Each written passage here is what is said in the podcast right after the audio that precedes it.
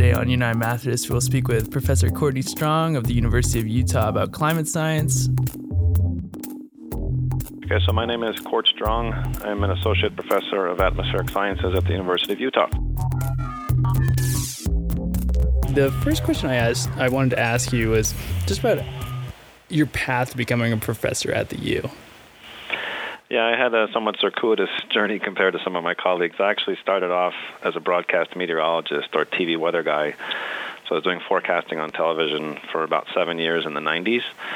And I became really interested in how the weather forecast models I was using worked. And so I wanted to get under the hood in those models and study them and try to improve them. And that was the motivation for going back to grad school in 2000 and then the rest of it was pretty standard PhD postdoc professor. So was that was that a tough decision to make, or not as much? Um, well, I mean, it was a great job. I really enjoyed it, and I, I do miss aspects of it. But I really had a passion for teaching, in addition to research. So I really felt like, in the long term, uh, being a professor would be something I would enjoy, and and I was right about that decision. So it's mm. been good. Well, that's good to hear. I, I, I wanted you to kind of outline, or maybe talk a little bit about um, a current research project that you're working on now, and and if you could describe maybe the role of of math and supercomputing in that project, that would also be great. Sure. So are you're interested in uh, research in Utah specifically, or? Yeah, I think uh, if you could talk about what you're doing in Utah, that would be great. Sure. Uh, so one of the things we're doing in Utah is we're using we're developing mathematical models which can represent extremes of climate.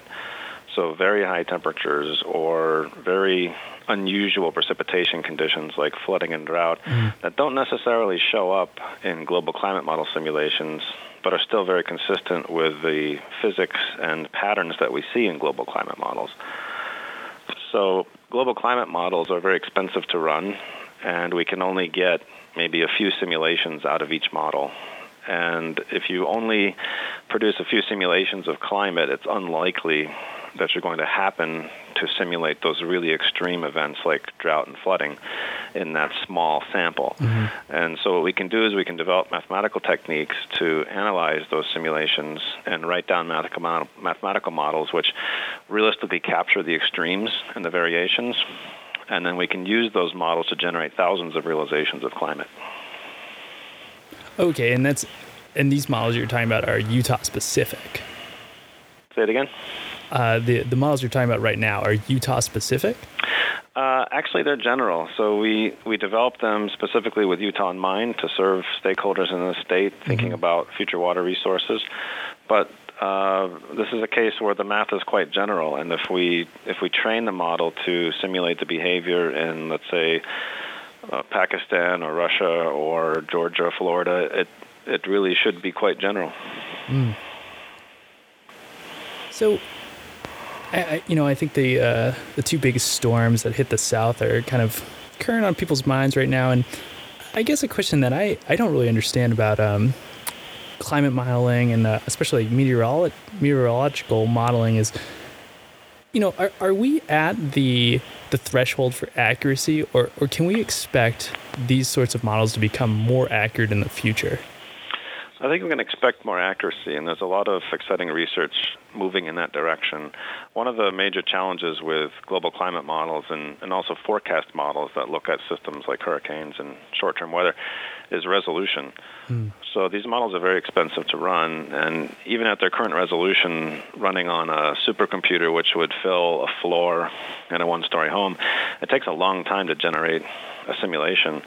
And so processes that are too small to appear on the grid spacing or resolution of the models uh, aren't represented that well. So, for example, clouds, very simple thing, might be a couple of kilometers across in size, but the grid spacing in the models that simulate climate and weather might be 100 kilometers across. So, obviously, the cloud is not represented explicitly in the model, and instead it's represented with something called a parameterization, which means a simplified uh, representation, some kind of a mathematical formula which represents the processes associated with the cloud with actually, without actually representing the cloud itself. And so those parameterizations present some challenges to skillful forecasting, both of climate and weather. And one of the exciting directions we're heading in now with climate modeling in particular is embedding very high resolution models into the climate model to represent processes like clouds explicitly where they matter the most. Mm, okay. And in, in terms of time scale, do you think we'll be able to see mm, more accurate models coming out within five to ten years, or, or do you do uh, can we even like put a time frame on it right now? Well, it's really a continuous improvement process. So, I mean, every couple of years that go by, there's new advances in representing processes and models, and new analyses indicate that uh, skill continues to improve. So things don't really happen in terms of like a quantum jump, but with the uh, increased computing power giving us the ability to represent smaller scale processes, at least in select regions on the globe, uh, I would expect us to narrow the uncertainty of future climate projections probably within the next decade. Oh, wow. Wow. Hmm. Well, Professor, that's that's all I had for you today. But uh, thank you very much for coming on and talking to me for a few minutes about uh, what you do and, and how math is relevant in that. Yeah, it's my pleasure. thanks. Bye